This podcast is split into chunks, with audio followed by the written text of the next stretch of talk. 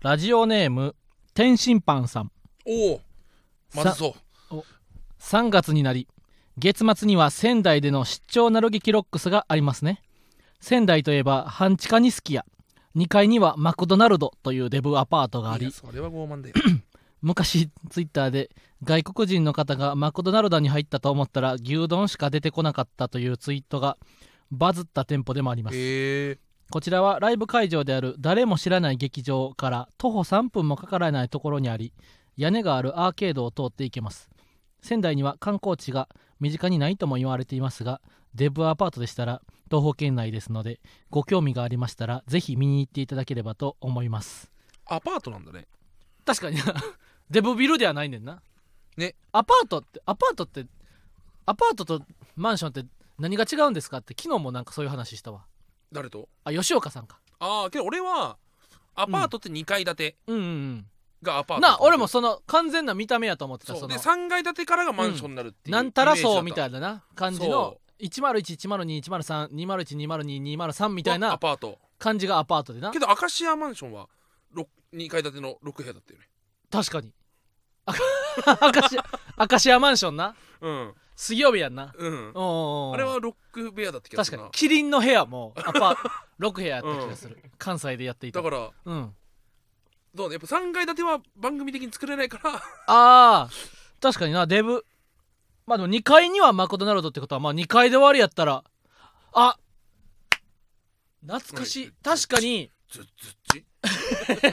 そんなけんけんあの「We Will Rock You」いや「We Will Rock You」流れへんよ指あロのクユの手拍子だったから今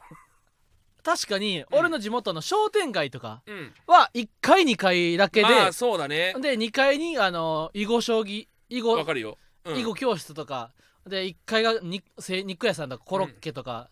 みたいな感じのお店がいっぱい入ってるテナントあったわあるあるあるそれをアパートと言っても遜色まなあいね、確かにそうだね、うん、俺も地元その吉祥寺だからやっぱ吉祥寺といえばサンロードという、アああそうやなーケード付きのあのこのコロナ禍でもすごいバズったうんでおなじみしてる何あのすごい人混みですっつって、うんニュースが番組でうんその緊急事態宣言なのにみたいな、うんでこうサンロードの写真撮ったんだけどうんあのー縮尺がおかしいっていうかサンロードってうんめっちゃあんのよ距離、おうおうおうけどそれを一つの画面にこうあ平面で見てるから見ためそっちゃれ人が並んでるように見えるんだけども、うんあれ距離で言ったら多分本当にあ周りマジで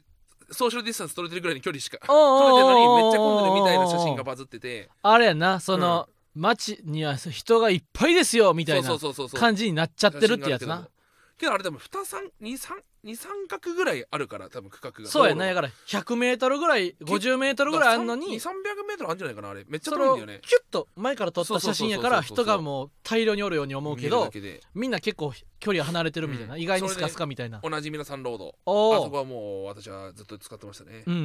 んいやー3デブ月アパートか仙台26仙台日になうちら行けるかわかんないけどねそうなんだってあのーこの前ラジオ父ちゃんでうん飛行機全然出なかったあ言うてたな話があったじゃんまあ北海道からの広行機で、だからうちらもさあれ一応泊まりじゃん、うん、で朝仙台そうね仙台空港まで行くのかわかんないけど3月25日に囲碁将棋さんのそう北海道のねイベントが絶景ネタクラブのイベント UHB の放送が、はい、イベントがあって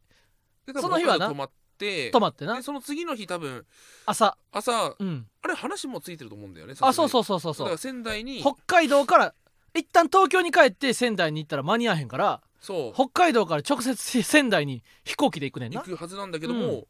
もし大雪だったら終わりだからね確かに、うん、まあ、そんなんもうあちこちであるやろなあると思うなあ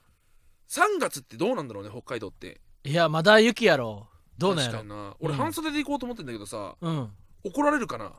いや怒られはせえへんやろいやお医者さんに自然に自然に 厳しい自然にうんこいつを殺せめなと思,、うん思怒らわれれるてかな怒られるかもな、うん、3月って北海道どんだけの温度なんだろえー、いや寒いやろだってまだ寒いもん東京も別に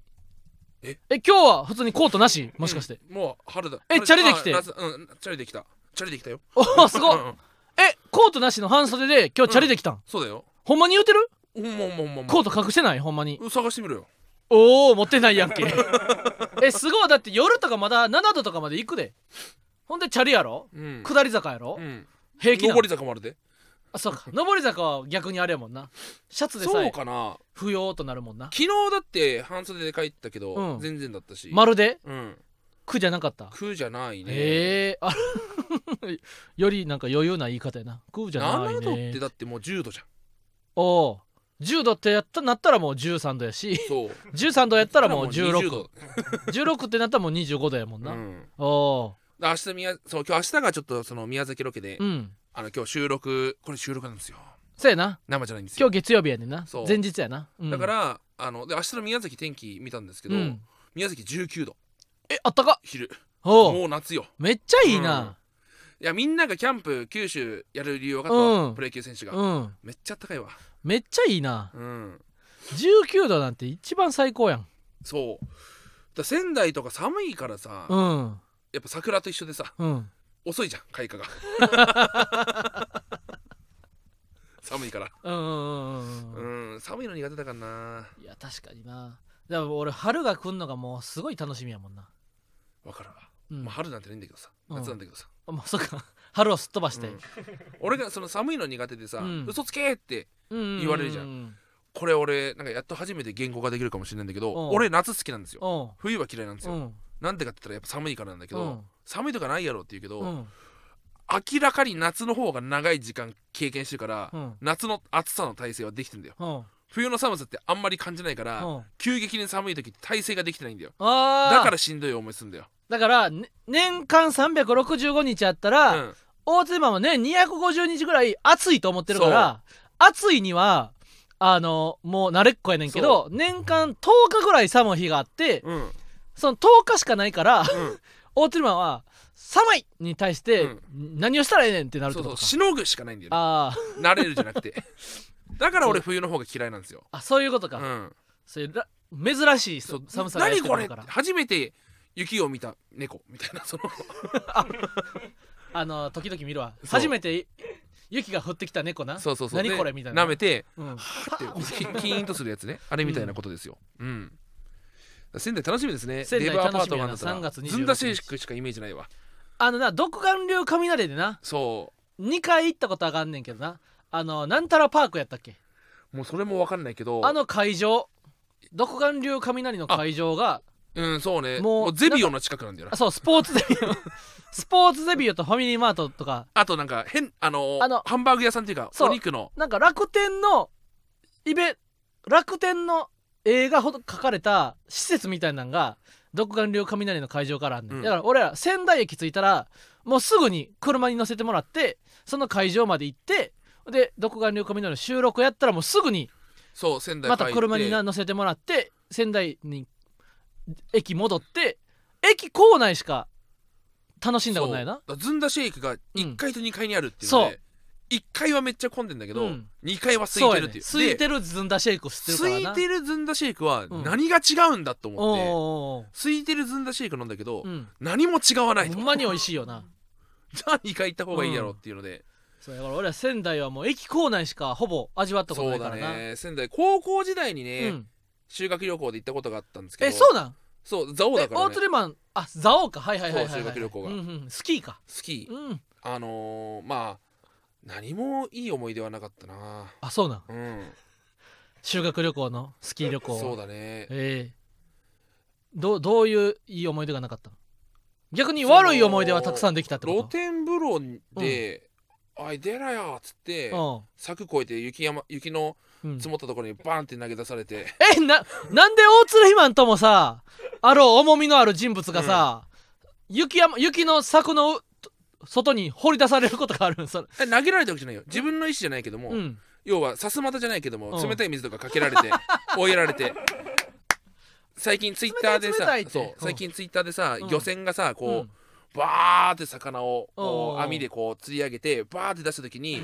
その魚がいっぱいいると思ったらどんどん船が傾いてって、うんなんだなんだなんでこんな重いんだって言ったら、うん最後にその魚がバトバトバトバトって落ちた真ん中に、うんめちゃくちゃでかいセイウチがいて、 やばい沈没するっつってセイウチにずっとホースに水かけてセイウチがうあんーって言いながら。セイウチを海に落とす、うん時みたいな感じ、作業と同じ感覚で俺はそのなるほど な露天風呂の外の雪直接こうそう手で押さずにそう冷たい水とかを打ち水のようにかけることでそう大釣りマンを外に追いやる雪こにとに成追いや功ることに成功させられたとかだから俺多分そのもうそこら辺の感覚が麻痺してるから、うんその冷たいっうてんリアクションはいいからあ本当は平気、あ平気ってうん、言って雪の方に行くってことそ感覚はねであー冷たいって言わないとうんあいつは飽きな飽きないから、そうかそうかそうかそうそういう思い出とかいっぱいありますね、うんあとご飯がすごいまずくてああ旅わか館のねるスキー教ス室キーのを時ってご飯な美味しくないよなあんだけ運動したのに、うん俺が残すって相当まずいってことだぜってあそう思いながから確かにな4泊5日わだかるわ3泊4日か4泊5日のスキー合宿、うスキー教室終わって、うんやっぱベルトの穴が2個うんちっちゃくそのえめっちゃ痩せたってこと穴二つ分痩せたってこそとうスキー3日行ったらそうめっちゃいいやんそれあやりいいやんスキーってダイエットできるなと思っいやてスキーなんかめちゃくちゃ疲れるからなあんなん楽しくてですね一日遊んだ後ほんまにスキーの靴脱いだ時ほんまに俺飛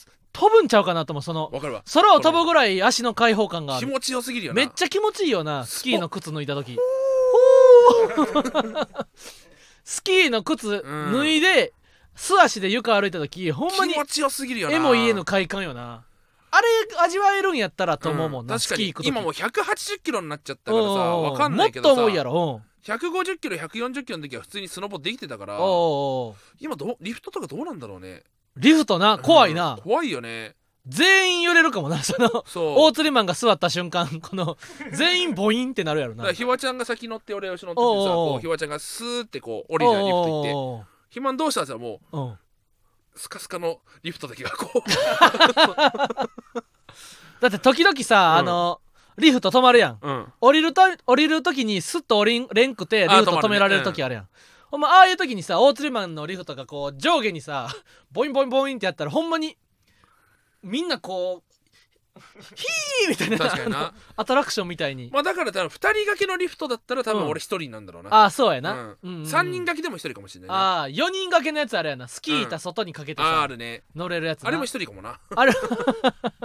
あーけど行きたいな時間があれば行きたいですねほんまやなうんあの YouTube 始まったからな確か YouTube でスキースノボ企そう画やってもいいかもしれないな YouTube 始まって毎日投稿でほんでこうプール金みたいなうんこう割合を俺らスタッフさんを半々にしてもう一個3等分やほそうそぼうそう3そう等分でそうそうそう俺らスタッフさんそしてプール金そうこのプール金は企画とかね企画としてこうスキーに行ったりとうかん、確かにスキーやりたいなそうそうそうそうやっぱ180キロがスキーやってる映像って貴重だろおー多分なあの医者が欲しがる映像じゃない、そうそうそうそういうん、や取りに来たよなスキーやからほんま俺なスキーはほんまになムカついたから二度と行かへんねな何があったのよびっくりしたあんなに楽しく話してたのにんうんそんな金銭に触れるようなことが確かにさあったならさ俺そんな話広げなかったけど俺さ普通にほあんのまに許せへんねんって話来たからえ俺どこで触れた洗い物してるな 人が、うん普通にここまでラジオ聞いてたら、うんてっきり YouTube で貯まったお金でスキーに行きたいみたいな話をするんかと思ったら俺が、俺はほんまなスキーはな許せへんねんって言い出したかえら どどこで何でお皿お茶碗割れたかもしれんない、今あのいやなまあそのご飯おいしくないもさその俺はあんねん、まあまあそまのあまあまあまあいまあやそれはな俺高校生の時に最後スキー旅行行ったから、うんその安いプランやから、うんそれはご飯もあんまおいしくないのはわかるけど、そうねその美味しくなくする必要はないやんまあわ確かかるにわかるよあのハンバーグとかなうん唐揚げとかうんご飯とか味噌汁さえ出しときゃなうんあの一番しょぼいハンバーグとか一番しょぼい唐揚げでもうまくはできるやまあまあまあまあまあ確かにんなんかそそこまで到達そこまでも到達されてへんかったんようんうんでそれで俺はもうすでにスキー旅行の時にうん高校卒業したタイミングで夜行バスみたいなんでうん高校の友達十何人とうんい15人ぐらいで旅スキー旅行行ったねんなほうほうほうほう長野うにん、長おおいいとこだねほんで長野やったかなほんでいや楽しみやなみたいな2泊3日でみたいなうん感じで、や行ってんほんで初日、みんなでスキーかスノボか選べるみたいなうんでも俺はもちろんスキーおおいいね男はスキーやろということでスキーを行ってなでおひわちゃんの中のせんちゃんさんがそう言ってた男は黙ってスキーとうん思ってうんスキー履いてゲレンデってさ上級者コースとかあるねこの中級者コースなんとなくな初心者コースみたいな、こうリフトが4つぐらいあってさ、リフトとリフトを乗り継いで一わかる回よリフト降りて、もっとでもう一個リフト乗るあとるか、ねうんめっちゃ奥まで行ける長いリフトとか、いろんなリフトあるやんでやっぱ俺高校生やから一番むずい上級者コースうんに早速行こうやって言って行ったわけうんさ上級者コースってほんまな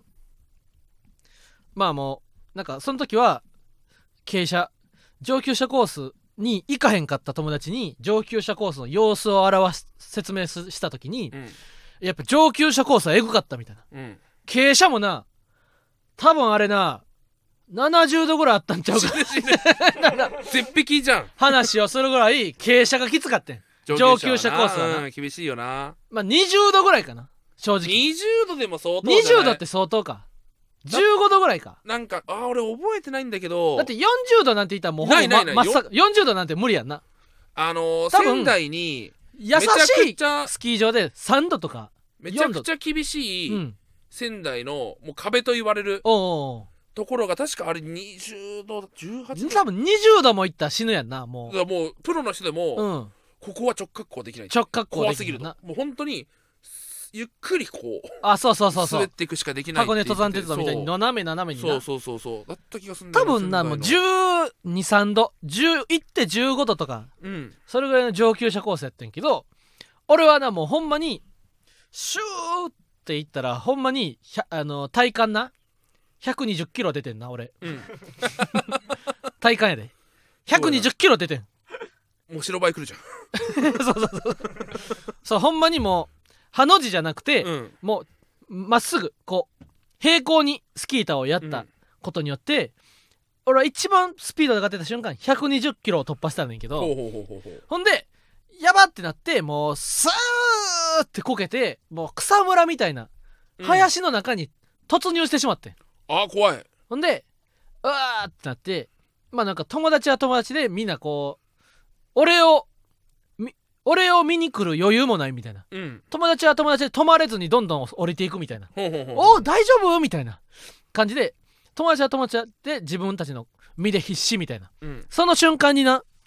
地元スキーヤーの、うんおっさん二人組がうんスイスイスイーって俺のとこに来て、うん下手なのにこんなところに来るからだよって言って 助けずにスーって降りていったんよ、マジで助けたのかと思ったで俺は命からがらな一回スキー板を外してうんのそのそのそとあのフィールドに戻ってな、うんでスキー板ってさあのスキー板を履いてない状態で手離したらスキー板めっちゃ遠くまで行ってまうやんうんほんまにもう細心の注意を払ってうん俺の体が下、うんスキー板が上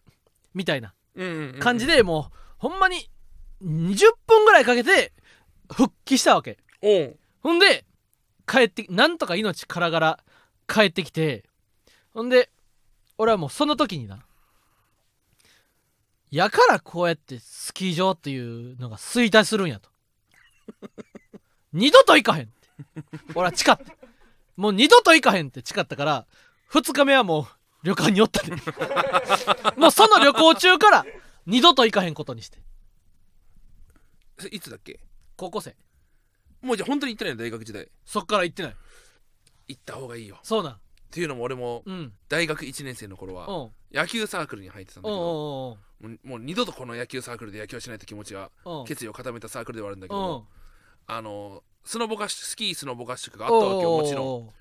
で俺スノボなんてやったことないのようん。で誰も教えてくんないのよおうおうで俺もう分かんないからとりあえずちょっと進んだところから滑ってったおうらおう。あのあのさオレンジ色のさうん。うん。柔らかいネットあるじゃんある。あのー、セクシー女優が着てそうなあの 網網のセクシーな。セクシーなオレンジ色のネットがオレ貼ンっジてあのって。ネットあるじゃんあそこに絡まってうん3時間ずっと、え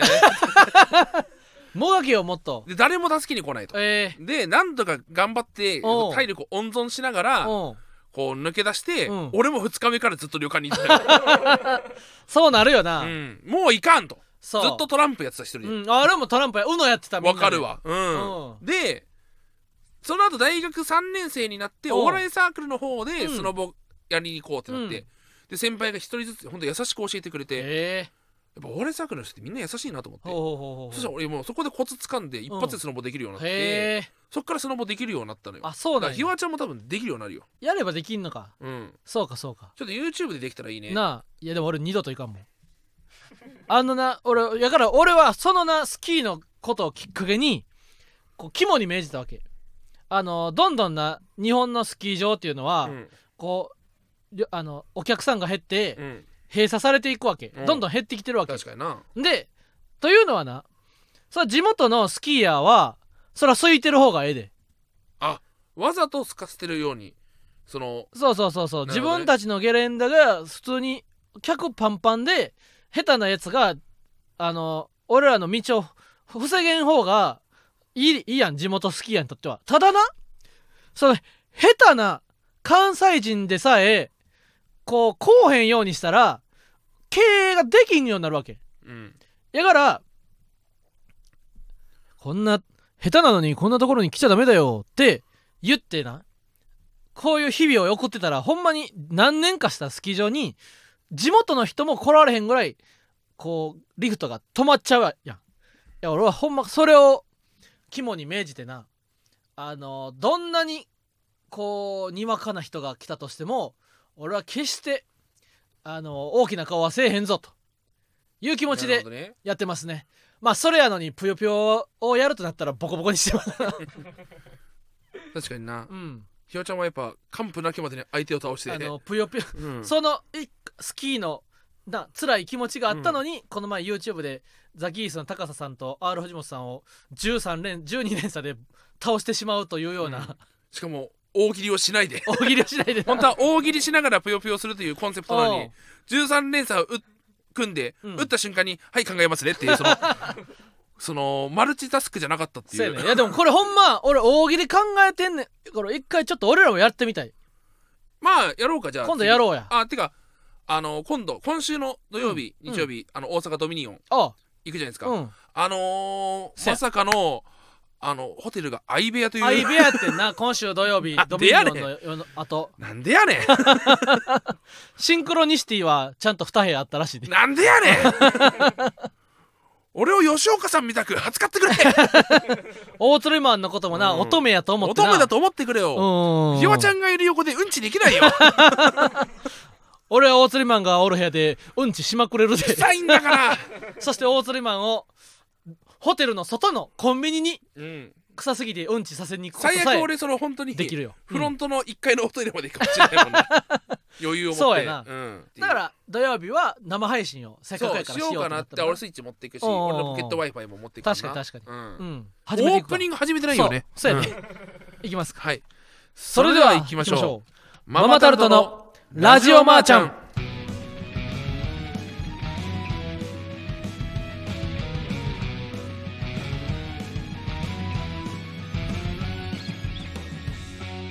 ドリンクホルダードリンクホルダードリンクホルダーがない何軽トラの歌ドリンクホルダーがない車の歌歌ってってこといやあのちっちゃい映画館とか ちっちゃい映画館あれやろでもそんなちっちゃくてもあ単館にもあるかうん俺が気づかなかっただけかなうんあそうか一番前の席のああないんかあんのかな足元いにやある映のか画館俺どんな小さい映画館行ってもさすがにドリンクホルダーついてた気するで劇場にはないけどな分かったわうん足元にあんだああるあるあるあそ足元にドリンクホルダーある映画館、それはないと思ってたあいや違いますこんなドリンクホルダーの歌ではございません俺はい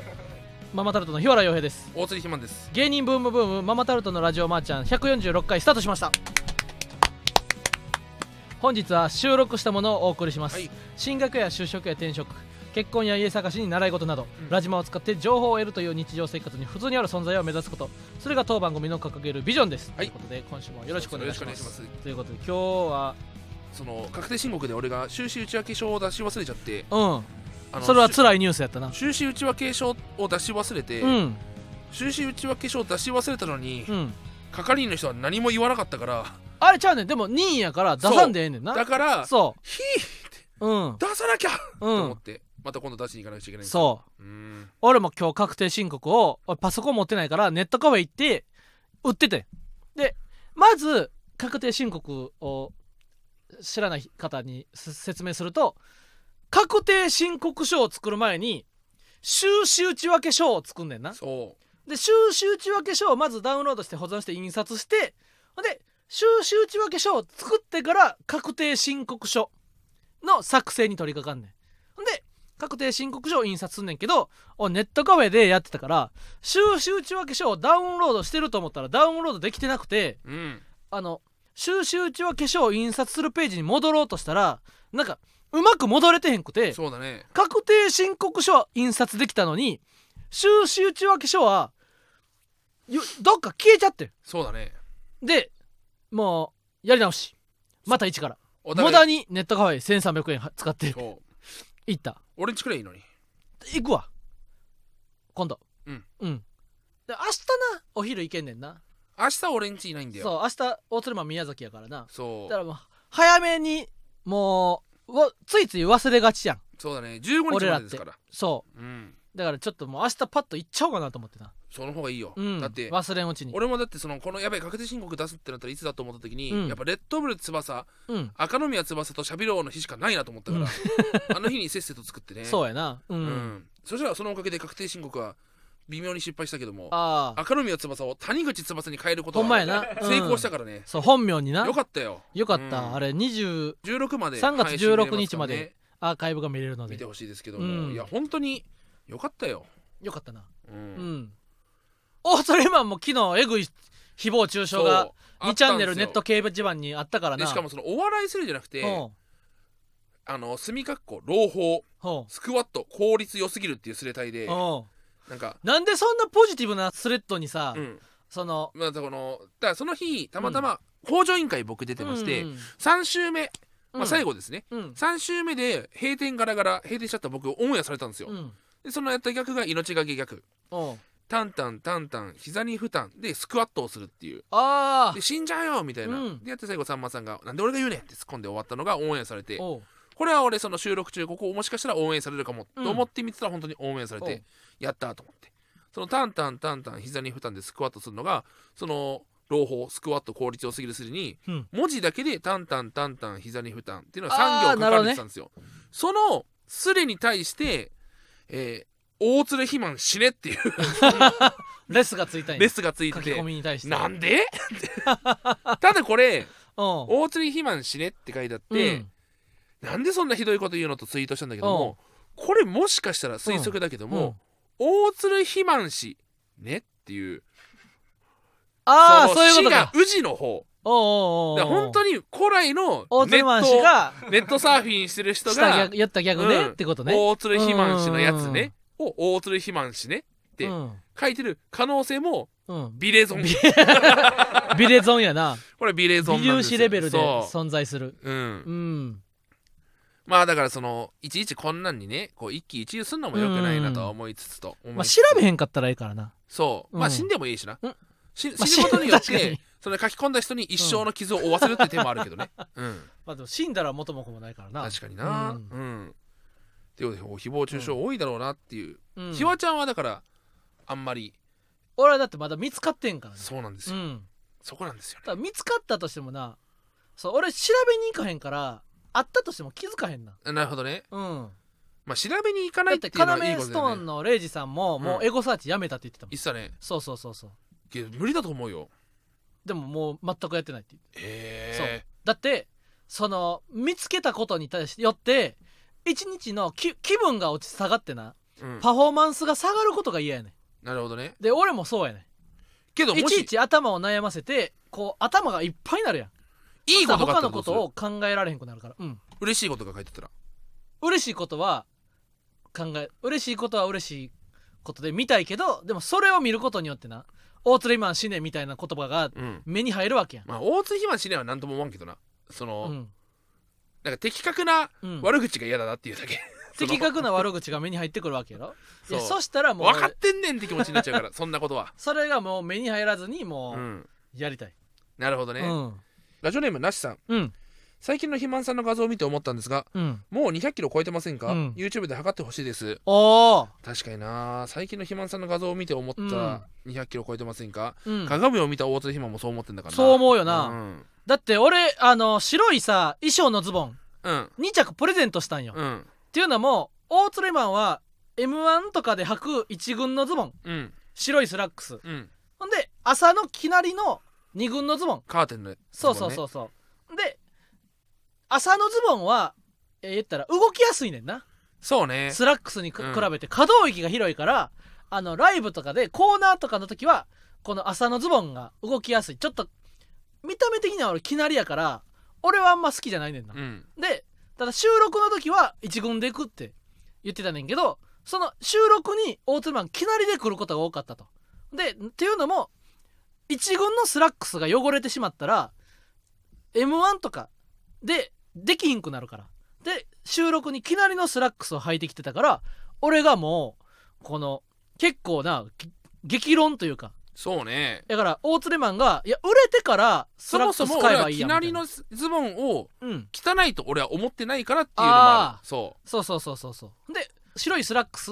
増やそうやって言って言ったねんけどこう結構激論になって、ういうんや日原はかおきなりのズボンのことを悪く言い過ぎみたいなうん俺の大好きなきなりのズボンのことを悪く言うなみたいうな、ん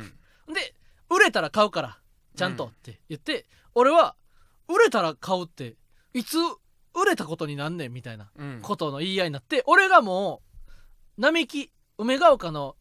オートルマンがスーツ作ったとこ行って俺が自腹で3万3000円出してうん2本スラックス買ったんようんでそれあげてんうんでそれが元のサイズのプラス3センチにしてんねんなうんウエストヒップをプラス3で作ってくれてもらってんそれがもうパンパンやってんなそううんいや3センチってそんなもんなんじゃない3センチはまあ誤差かうんまあだって140とかやもんなもともとだ10センチ大きく作ったんよって言ってきつかったらあ終わりやってないけそうやどなさそうそれはだから、うんもしかしたらだけども3センチっていうのがあうんその日原の人間界の話しすぎるかもしれない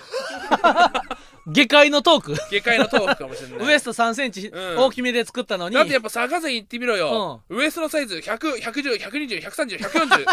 10単位だからな普通10刻みかそうだから3センチなんて誤差なんだかジらーパンとかだって858891とかでうん3ずつとかになってるからうん62インチの時は67インチだぜその1 0ンチずつ上がっていくんや、うそうへ坂ー前はあなるだほからど、ね、そもそも確かにうん俺もあ3センチ太ったじゃなくてうん、 3センチは変わるよ毎日 って常日頃確かになうんな昨日食べた昨日いっぱい食べたからなーってうん言って昨日いっぱい食べたんやんって俺思思ったもんなそのあ今そうかそうかそうか日のお昼いっぱい食べて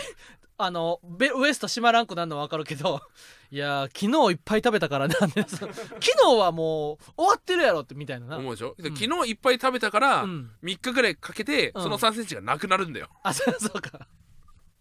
200キロあるかもなう、ーんけど2 0 0キロあった上でうん、復帰 YouTube でねあうのん身体測定やったんですけどあ確かにも17回いやあれ本当は18回だからねおうおうおうおうひばちゃんが18って言った後うに終了17回って1回減らしてたんだよあそう 18回そういやあれすごいよな30秒で17回ですからねううんんだってコメント欄に「俺140キロやけど1回もできひんかった」とかなんちゅうデブおんねんやっぱこう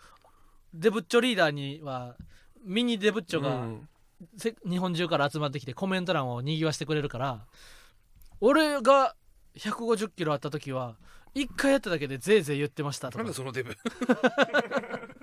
それこそそのグンピーさんのバキバキ童貞の うん周りにはその風呂スキップその風呂を入らな いで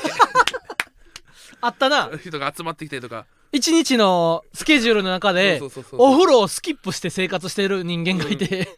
その人がなうんよく大ファンにおんねんなだかそうそうそうそうそうそう そうら近寄ってきただけで分かるんやろそうお風呂をスキップしてるからだから僕らのデブのリーダーズが俺だから 新しい学校のリーダーズみたいに新しいデブのリーダーズ新しいデブのリーダーズ新しい童貞のリーダーズはバキドウさんだし、新新しいデブのリーダーズは俺になる何キロあるんやろなあでもまた測れる機会がああるからなそろそろ あそうなんだあの4月にあれがあるやん体重を測ってえあれの第2弾があるやん体重を測って体重を本番前に測る仕事があるやんああそうだね確かおにうその時に増量してる可能性がある確かにそしたら増量してたらうん増量してたのコメントも考えてるし、確かに減量してたらおう減量してた時のコメントも考えてるんで、うんうんうんうんそうそこはね俺はちゃんと確かにな考えてますけどね200キロいったらすごいなやっぱ江戸時代にこんな男がいたみたいな江戸時代やったら大鶴今あれちゃうほんまに電気になるんちゃう だからそのだから令和でもそうじゃないのあだからさ今 YouTube とかでさ、うん今日のやばい参戦とかただやばいだけの紹介するショート動画あんじゃんうんその50年後とかの YouTube のショート動画にさ、うん今日のやばいは参参戦令和にいた大男 の話そうやみたいな感じでな紹介されるかもしれないよね100巻デブうん100巻デブがなんか300何キロみたいなそうだねで伝説の人間みたいなな、いや実際は多分100そもそも昔の体重もそんな精査うんうんうんその正,、正確ではないからさそうやんなうんほんと100巻並べた時におう同じ重さだみたいになったかもしれないけおうどおうおうおうその誰かが持ち上げた時にうん、これ100巻ぐらいあるよって言って100巻デブが広まった可能性もあるしなそうそうそうう、ん道玄坂は渋谷の道玄坂、なんで道玄坂っていうかって言ったら道玄坂の一番上に道玄っていうめっちゃでかいやつがおってんて、うんでこの道玄っていうめっちゃでかいやつがこう通行人をボコボコにして お金を取っていってたとだからもうああの坂は道玄がおるからやばいみたいなうんだから道玄坂って言われてる、えーでもほんまにオートレマンがそういう時代におったらなってたかもな肥満確かに肥満坂とか、うん道玄坂それなんか聞いたことあるぞそれ俺言うたんちゃうヌーベイであそうなんやなんかねその坂の上にうん人がこう手振ってて、ううんわなんか人が振ってるなうんと思ってこう振り返すと、うんだんだんだんだんこう近づいてきてって、うんあれなんかちょっとでかいぞみたいうんなえなんだと思ってどんどんどんどん来たらめちゃくちゃでかいお化けがいて踏み潰されるっていうほお化けがいるんだよううんでこれはそのお化けなんだけどもみんな怖くて逃げるんだけども、うんこのお化けの退治の仕方っていうのが、うんその逃げないで、うんこう強気で行くとうん退治できるっていうお化けでじゃあこう恐れを見せたらやばいんやそう要は人こ間っちのも恐怖心で大なるほきどくななって現れると、おーおーおーけどそうじゃないよと俺は怖くないようんみたいな感じを出したら、そのお化けは小さくなってそいうってそうそうそうそうそう逆にやばいやばいやばいってなったらどんどそうんでかくなっていくんやそううんっていうのでその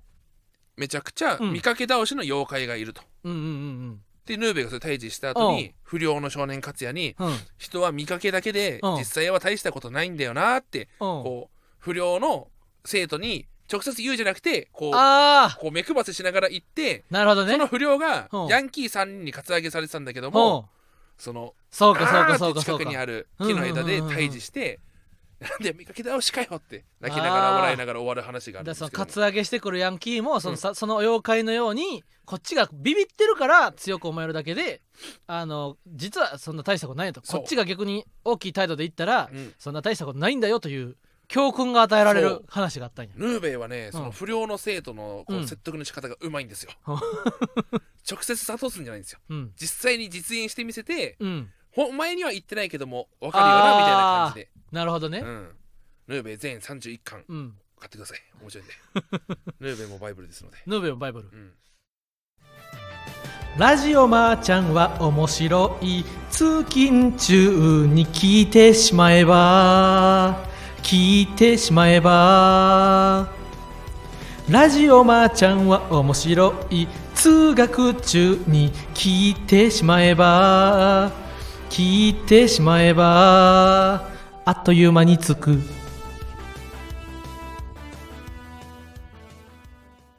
ママタルトのラジオマーちゃんまあでも俺の一人暮らしも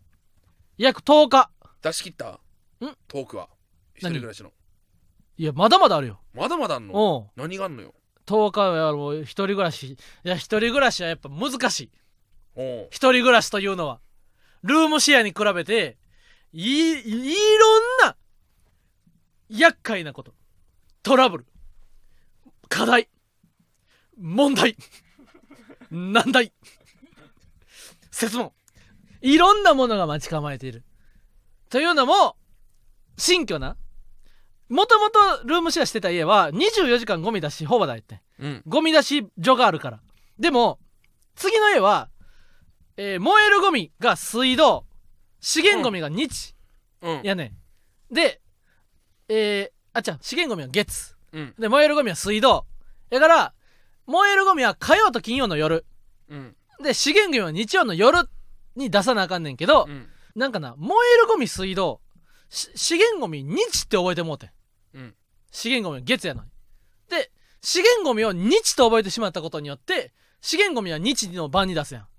だから燃えるゴミは水道の番に出すという風に俺の頭が錯覚してしまったわけこれが一人暮らしの罠みんなも気をつけて だからだから資源ゴミは月やねんただ俺資源ゴミから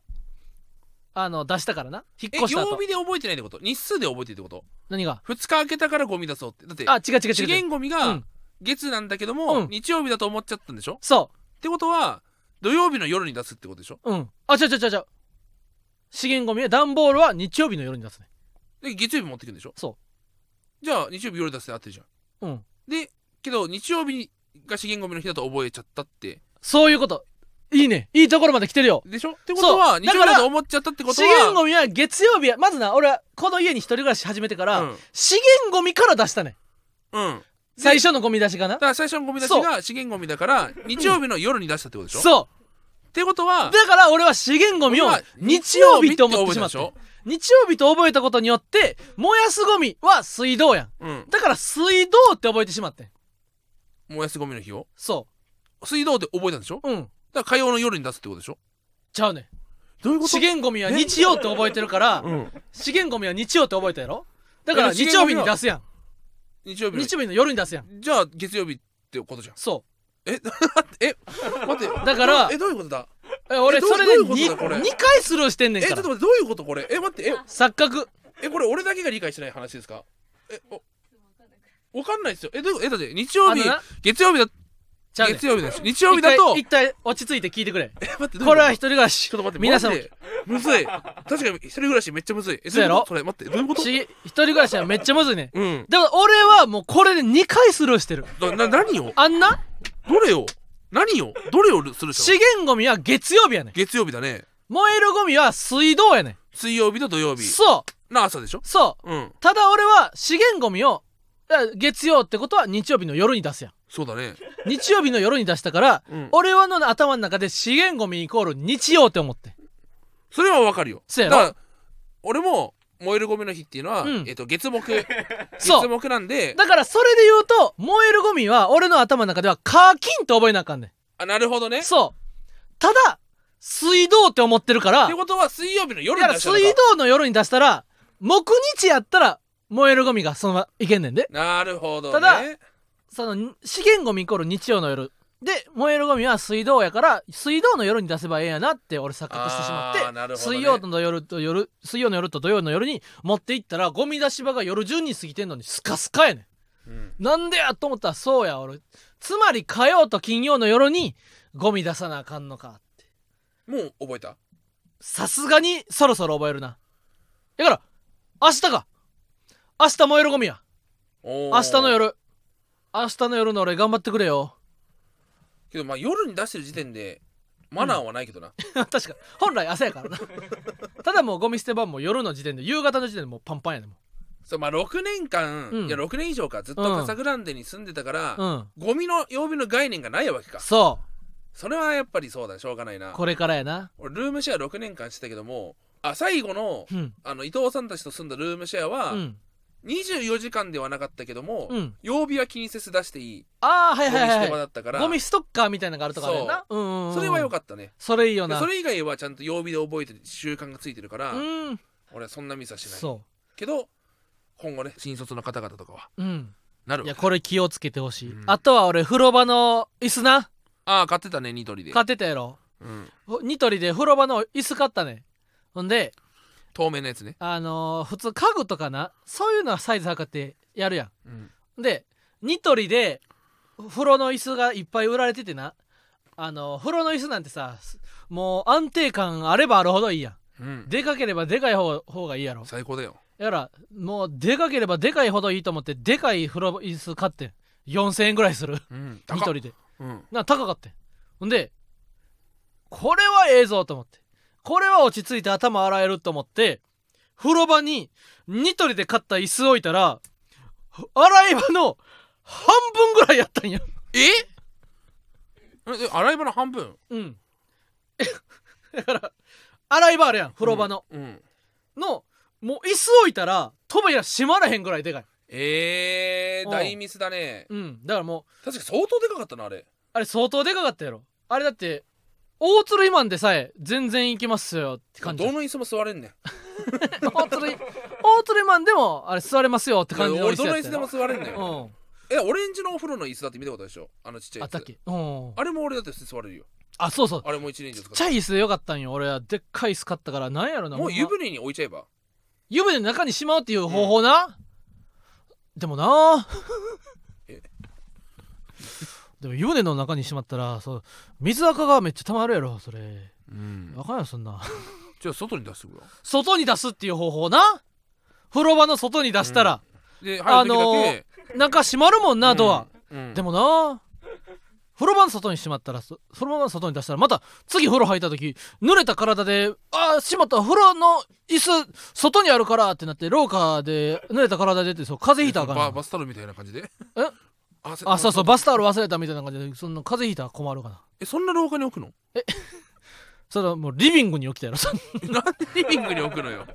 それリビングに起きたそやうろリビングにに置くんだったらその使い終わった後こうメンバーに入れたいやあろてかあれか、うん使い終わったうん後、扉開かなくなるのかあだから風呂場に椅子置いてるやろほんでこう引き戸というかあ風呂場のドアな引き戸んだね引き戸やからあの扉の折りたたまれた部分がふ風呂場内に入ってくんねん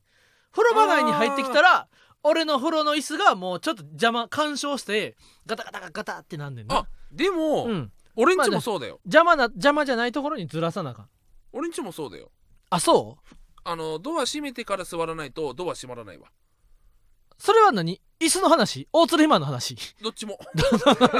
どっちも入れたらあかんやろお前俺は椅子の話してんねんからお前俺んちにお俺んちの風呂に大鶴ひまがずっとおったら話は変わるけど椅子をだからさ、うんこのドアがあってさうんドア全部がドアなわけじゃないじゃん、うんだから前の方にそのドアの、うんドアストッそプうじゃない鏡側に寄せなあかんねんそうそれでいいじゃんそれでええんよ何やねんそれでええけどこうでかい椅子を買ってしまったというのもまた一人暮らしの難しいポイントうーんとかなパンとかもな食パンとかも、うん食パンまあ食パンは別にルームシェアの時から一緒かまあ腐りやすいってことそうそうそうんあのあと冷凍にした瞬間味が落ちるあそうやんな、うんそう冷凍もななんかあんまり買う気起きひんねんな冷凍食品食パン俺もううん、一人暮らし始めてから1枚も買ってないわええなんでまずトースターがないからあトースターがないんかそうしうんずっとご飯派の人だからええあそうかそうかそう納か豆とご飯とウインナーを食ってる逆に俺まだ炊飯器ないからなえカー、サグランデからもらえる可能性あんねんけどまだカサグランデでちょっとあの鍋する時とかに炊飯器やったらええなと思って炊飯器はカサグランデ残してんねんけ買っどた方がいいよ炊飯器新しいやつ炊飯器いるかうん6万ぐらいの買っちゃいないよ炊飯器で6万ってもう相当料亭レベルちゃんそんなんだからじゃない だからだからいいだからいいいいんじゃってこないとやんなうんいや QO 炊飯器に QOL 6万は出されへんその生活のわクオリティ QOL がめちゃくちゃ上がるよそうかでもう炊ま飯い器俺ね本当に、うんなんだどこ俺にもおな金をかけるかっていうのを俺うん一人暮らしする上で考えた時に、そ毎日関わってくるものは高くかけた方がいいと思うのよ、う俺はこのピュッとこううん大釣りマンに今今すごい、うんピストルを落ち込んだのがマラスジタオをーハンド がバンバンバンって打ってきたかのような指がうん今飛んできたけどもパーンとこうやっぱ大鶴マンの脳天を俺のいいねピストルうがん貫いたのをそ見うてだほねしい、横澤君が「大丈夫だ日原はこれ味方だ」っつってその あの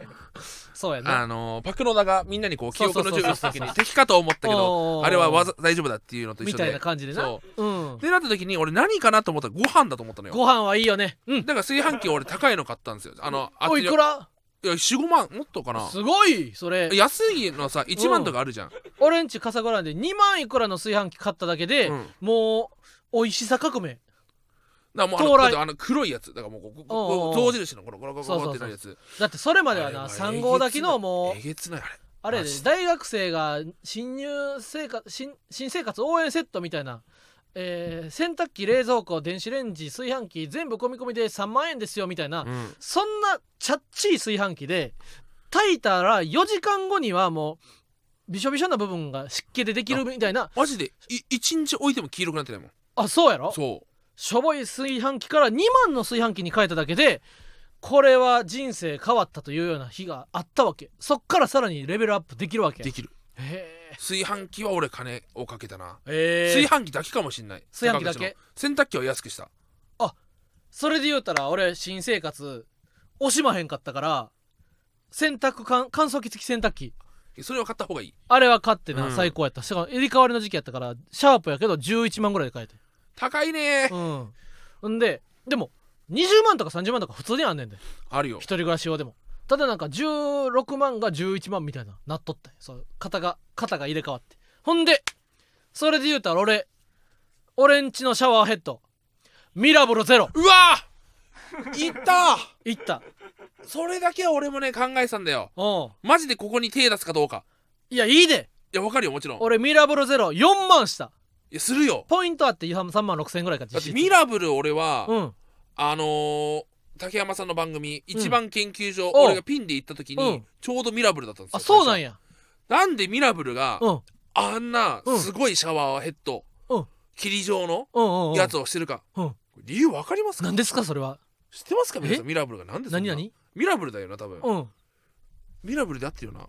そそもそもオートリマンが紹介したものがミラブルじゃない可能性もある全然ある、うんミラブルの会社が作ったうんコーヒーメーカーも美味しかったあそうなんやミラブルで合ってるかなちょ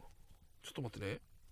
うんそうだな今一番研究所ミラブルって調べて一番最初のページに俺が出てきたから絶対俺やおおーあじゃあそれやうんそのミラブルの社長なんでうんミラブルそんな風にしてるかうんわかりますなんで想像してみてごらんよ霧が出てくるよねそウルトラファインバブルやうろそう要はあの油性ペンウルがすぐトラバーって押し出すんじゃんウルトラファインバブルは何がいいかって言ったら水滴が毛穴よりも細かいねんそやから毛穴に水滴が開いてくんねんな一回そのホテル泊まった時にミラブルだった時やっぱテンション上がるもんな、うおーわこのホテルミラブルじゃん最高ってなるじゃんしかももうなんかなシャワーヘッドもうなんかもう部品みたいなのがいっぱいついとってそもうガンダムみたいなうわかるようんこれ一個でもなくしたらなんか現状復帰できてないから敷金めっちゃ高く取られそうっていう不安もあるし おなんこれねーなんでなん涙なしには語れない涙まであるってことミラブルの開発秘話にミはラブルの社長のおう娘さんがね、うんまあ、ひどいアレルギー体質でおう水を浴びてもこう反応しちゃうとあららなんとかうんその娘のためにねうんなんかこう水を浴びれるようなうんものを作れないかっていううん研究の結果生まれたのがあのシャワーなんですよへえそして娘さんもあれだったら反応が出ないっていうもおううその研究もう娘のためおうおうおうのシャワーヘッドへえ息子かもしれないまあそこはまあ子供を子供思うの気ため持ちってことねおう子供を思う気持ちがこんな一大商品になるええホンダと一緒やうんん、そうですよおう本田って本田兄弟さんえちょ本田兄弟さんもきょ こう兄弟やけどいや本田ってあれで奥さんが農作業をうん自転車でやっててな奥さんが山の山で農作業やってて荷物運ぶのかわいそうやとほんで旦那さん創始者が奥さんの自転車にエンジンつけてあげて、えこれつけたら簡単に物運べるでってなそれそこらがバイクホンダのの始まりよ、へーそ結う局みたいなことで人のために何かをするっていうのがうん企業うん工業、起こすわけだなうんうんうんボツボツの 字ねあの起こす起こすな、うんうん、いい話だミラブル家でうんミラブルもいや霧と普通ともう超激アツわかるようん超激アツが気持ちいいねんな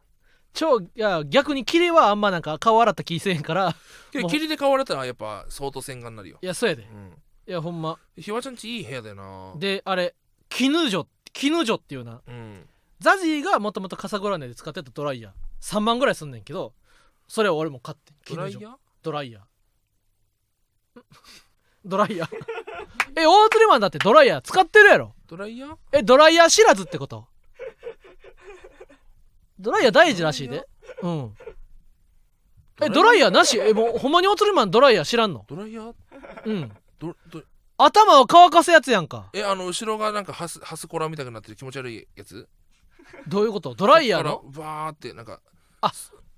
こう排排気といううかん、うわそれやあー見たことはあるかななんか見見たことあるやろなんでなの10円払ってやるやつかほんまに知うん らんそうやろだそれはそれは文句言われへん わ大鶴今ドライヤー知らんかったら確かにな俺だって小学生の頃からドライヤー嫌いだったわけよあそううなん、んいやドライヤーってみんな子供嫌いじゃんあ確かいにやだって暑いからなうん俺それがそのまま大人になった男あそうなんドライヤーピードターパンライヤー大事やでドライヤーピーターパンだよドライヤーはもうざその絹女っていうドライヤーはもうちっちゃいね何がいいのドライヤーの ドライヤーごとドライヤーごとアピールせなあかんってこと その俺はドライヤーの中の絹女っていう俺の買ったやつのうん良さを喋りたいねんけど、うんその大元までドライヤーの何がいい のよ ドライヤーなんかめっちゃええやろどこがいいドライヤーなんか必需品やんそんなんなんネセサリーね ねそれ必ずいるよドライヤーあのそうなんだ簡単に髪の毛が乾くんやからいえー、もうこれでもいいじゃんやそれやったら髪の毛抜けんねんだからかちゃんと乾かさなあかんねんでけど乾燥がお肌の敵じゃんいやでもそいや乾燥はお肌の敵やけどかといって濡れたまま放置したら傷むから誰がお前 や濡れた髪やったらな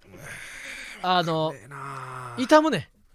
へえ早めに乾かしてあげなあかんねんけどほんまなもうめっちゃちっちゃい絹絹女っていうのは犬とか飼ったらもしかしたらドライヤー買うのかもな犬乾かすためにそ犬こそブルブルでええ やんかそんなブルブルとタオルでええようかわいそ大う鶴ひまんにこそ必要やドライヤーあそうなんだそう絹女っていうのはもうちっちゃいねんけどもうドラとイんでもドなラいイヤーを買うって企画あってもいいかもしれ ないいやもう勝手にしてくれやそんな二宮君じゃないねんからさ大鶴ひまドライヤーを買 う買ってくれ勝手に安いやつやったら第安い一よ話ヨドバシカメラ1000円2000円であるよ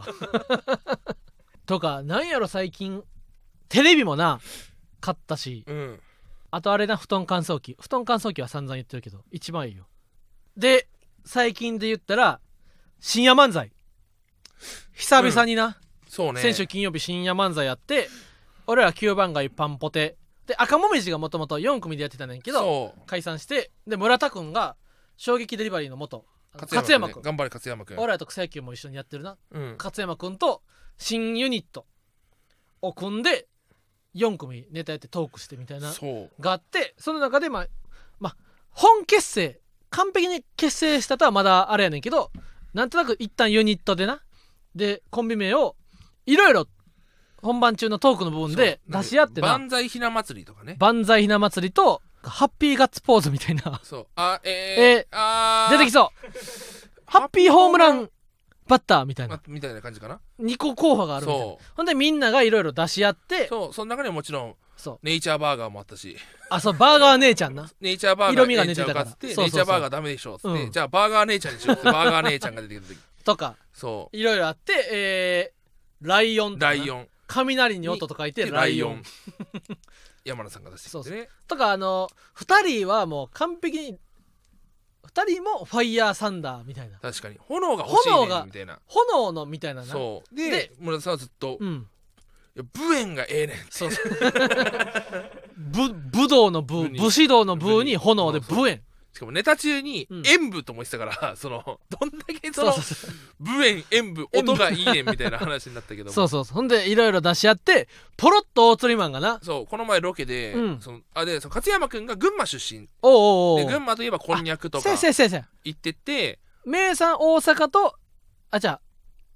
村田君あれや大阪ちゃうやんうんあじゃあ村田君大阪かうん、で大阪と群馬の名産を掛け合わせでみた群い馬なでええやんみたいなこんにゃくこんにゃくってこんにゃくなんとかこんにゃくとたかこ焼きこんにゃくと食うかとなかええやんみたいななってた時にそういや群馬といえば俺この前とんかつ街道行ってきたんですよおうでとんかつ街道ええうんやめんっちゃええやんってなって たとんかつ街道になってんなそうんまさか俺がとんかつ街道でロケ行ったことがきっかけでとおんうかつ街道という名前が生まれるとはね最高や俺らだって前日に赤宮翼の解明にも立ち会ってるかそうでらすからこう命名にはちょっとこう詳しくなそう明るくなってん明るいんだだよよななそうそうそうそうそうしかもやっぱ大鶴肥満の口から出たとんかつ街道は意味があると思うな、いやそうやな、うん誰がき誰が何うん決めてんねんみたいな、確かにとんかつ街道なんでとんかつ街道って言うんって聞かれた時に、うんいやなんかいろんなコンビ名あったんですけどなんか大鶴ひまんっていう友達がいてそいつが一昨日ぐらいにとんかつ街道に行ってきたって いうめっちゃ大鶴ひまんなエピソードやな、うんそのそう大鶴ひまんこの前この前何しに行っとったんどこ行っとったんみたいなうんいやとんかつ街道に行ってたねそうそうとんかつ街道ねロケ行って きて死ぬかと思ったからなとかなそうとそんかうそうつ街道とかなんやろなそうかあのカツカレーヒルカツカレーヒルズとかな,、うんなんかそのカツカレーバレーとかなそうだねとんかつ街道はいい名前だなと思いますねうん、うんうんうんみたいな感じで、はいそろそろ終わりますかということで芸人ブームブームママタルトのラジオマーちゃん今週も終了になりますこのラジオはアーカイブが残るのでぜひチャンネルをフォローして過去回も聞いてください生配信の予定はチャンネルページをご確認ください番組の感想やコーナーレターをラジオネームをつけて送ってくださいということでえーこの番組の感想はヤングカズラジマでつぶやいてくあだハさッいシュタグなヤングカズキングカズの若い子キングカズの若い頃ヤングカズねヤングカズはいはいはい了解であすー違うかそうかあーハッシュタグかハッシュタグあなハッシュタグハッシュタグって言わんとそうだでな次ラジオはカタカナあまあーひらがなラジマでとつぶやいてください言うんやでえー、浜地関口まあはひらがなです浜マ関口はいはいはいちびまる子ちゃんがコンビでしたね、浜地と関口、うんうんあはいそこはねまあひらがなですねまた芸人ブームブームは、えー番組ツイッターもしてるのでぜひそちらもフォローしてください、えーブームの次は、うんえーきんえーぎょぎょえーちゅうちゅういほう金魚注意報あ緊急集合しごめんなさいブーム VON ですよねえーヤングカズはい77点低いな、浜地関口うん、 61えー点低いな金魚注意報45えー点低いななんでで、えー合計は193点ちょっと待ってなんで何が気に食わんまあそのあれねやっぱそじゃのあ聞いてみましょう、えー、日原、えー、どうどうですかねうん、ヤングカズはまあまあ良かったよその77、はい滑り出しとしてはまあ、はいはいはい基準点としてはまあはい、 77まあ、はいはい毎つ毎週77ぐらいなん80前後出してたらあのええかなっていう浜地関口がはいあのラジはカタカナマンはひらがなちょ言い方かなテンションとかその浜地、関口とかその浜地関口と言われてちびまる子ちゃんってピンとこうへんかってんなはいだからピンときてたらどうなんそれですかちょっと61点になっちゃったピねンときてたら何点だったんですかピンときてたら95なんでけどラジはカタカナに寄せて浜地関口って言ったんですよああなるほどねだからちょっと振りの時点でああやっぱな最近ちょっとなちびまる子ちゃんハマってんねんな浜地関口とかって言ってくれてたらちょっともうちょっけとどそれはちょっ点ついたかもとあまりにも丁寧すぎないですかねないやラジオというのはやっぱ丁寧て俺がやっぱ採点するからやっぱ丁寧であってほしいというはいそういうラジオ感やなほんで金魚注意報っていうのがもう最悪なんでよ45点なんで45点ってあのうんちって言ってても42点つくからほぼもう最低点と言ってもいいえなんでですかそれはまあやっぱそもそもやっぱアルファベットやから最近ずっとその無視して新たけ女ど神転生デビジルは高かったじゃないですか新女神転生デビチラほんまに例外やだから俺はそのどのラインをしてるかって名前出してたんですよああなるほどね金魚中央ってなんなん知らないんだったら調べろよなんなんこんな落差あるか知ってる知らないでうんうん金魚注意報やからあれやな一個やっぱ俺が変に新女神転生デビチラで高得点をつけたことによってうんなんかこうギャンブル性が生まれてしまったなそうだね知ってくれて知ってくれてろというそのだからこれは知ってんのかなぬかっるてみいやうな気持ちの ただこれはやっぱそのひわちゃんは妹がいるから、うん少女漫画に明るいとまあ俺は感確じかたんだによ、愛してるってベイベーとかな、そうギャルズとかそうただちょっ知とって金魚注意報は、るようんアニマル横丁とかなやっぱ俺の兄貴とかの世代のアニメですよだああから妹が知ってるわけない、それ考察が緩いよ、ううんん、けどなんかその全部集めてたりしないのかなと思っうんてうんうんうん行ったんですよ、うん大鶴マンはぜ今回は193点うえー、下のクラスからまた書き上がっん、てなんでそんな暗殺教室みたいなうんやめてくれよただ以上ママタルトの日原洋平と〇〇でしたの部分であのー逆転できる可能性がありますねわかりましたうんということで、はい今週もお付き合いありがとうござありいままししたた以上ママタルトのああそうそだうだ来週はなんと羊ネリーがゲスうトわーすイげえエーイこの祭典はお休みかもなそうやなう、うんん羊ネリーがゲストということで久々に、そうですまあ、ね年に2回ぐらいな、会いたいからね秋と春でシーズンごとに羊ネリーがゲストに来てくれるっていうのは嬉しいよなうんうん最近やっぱこうどんどんこう関係性も深くなってきてそるうかでらなすからねうんうんいいことですからそうということで、えー来週もよろしくお願いします、ということで以上ママタルトの日原洋平えと、ー矢島美容室でしたはい100点 合計293点 S クラスやった矢島美容室っていうのは素晴らしい よ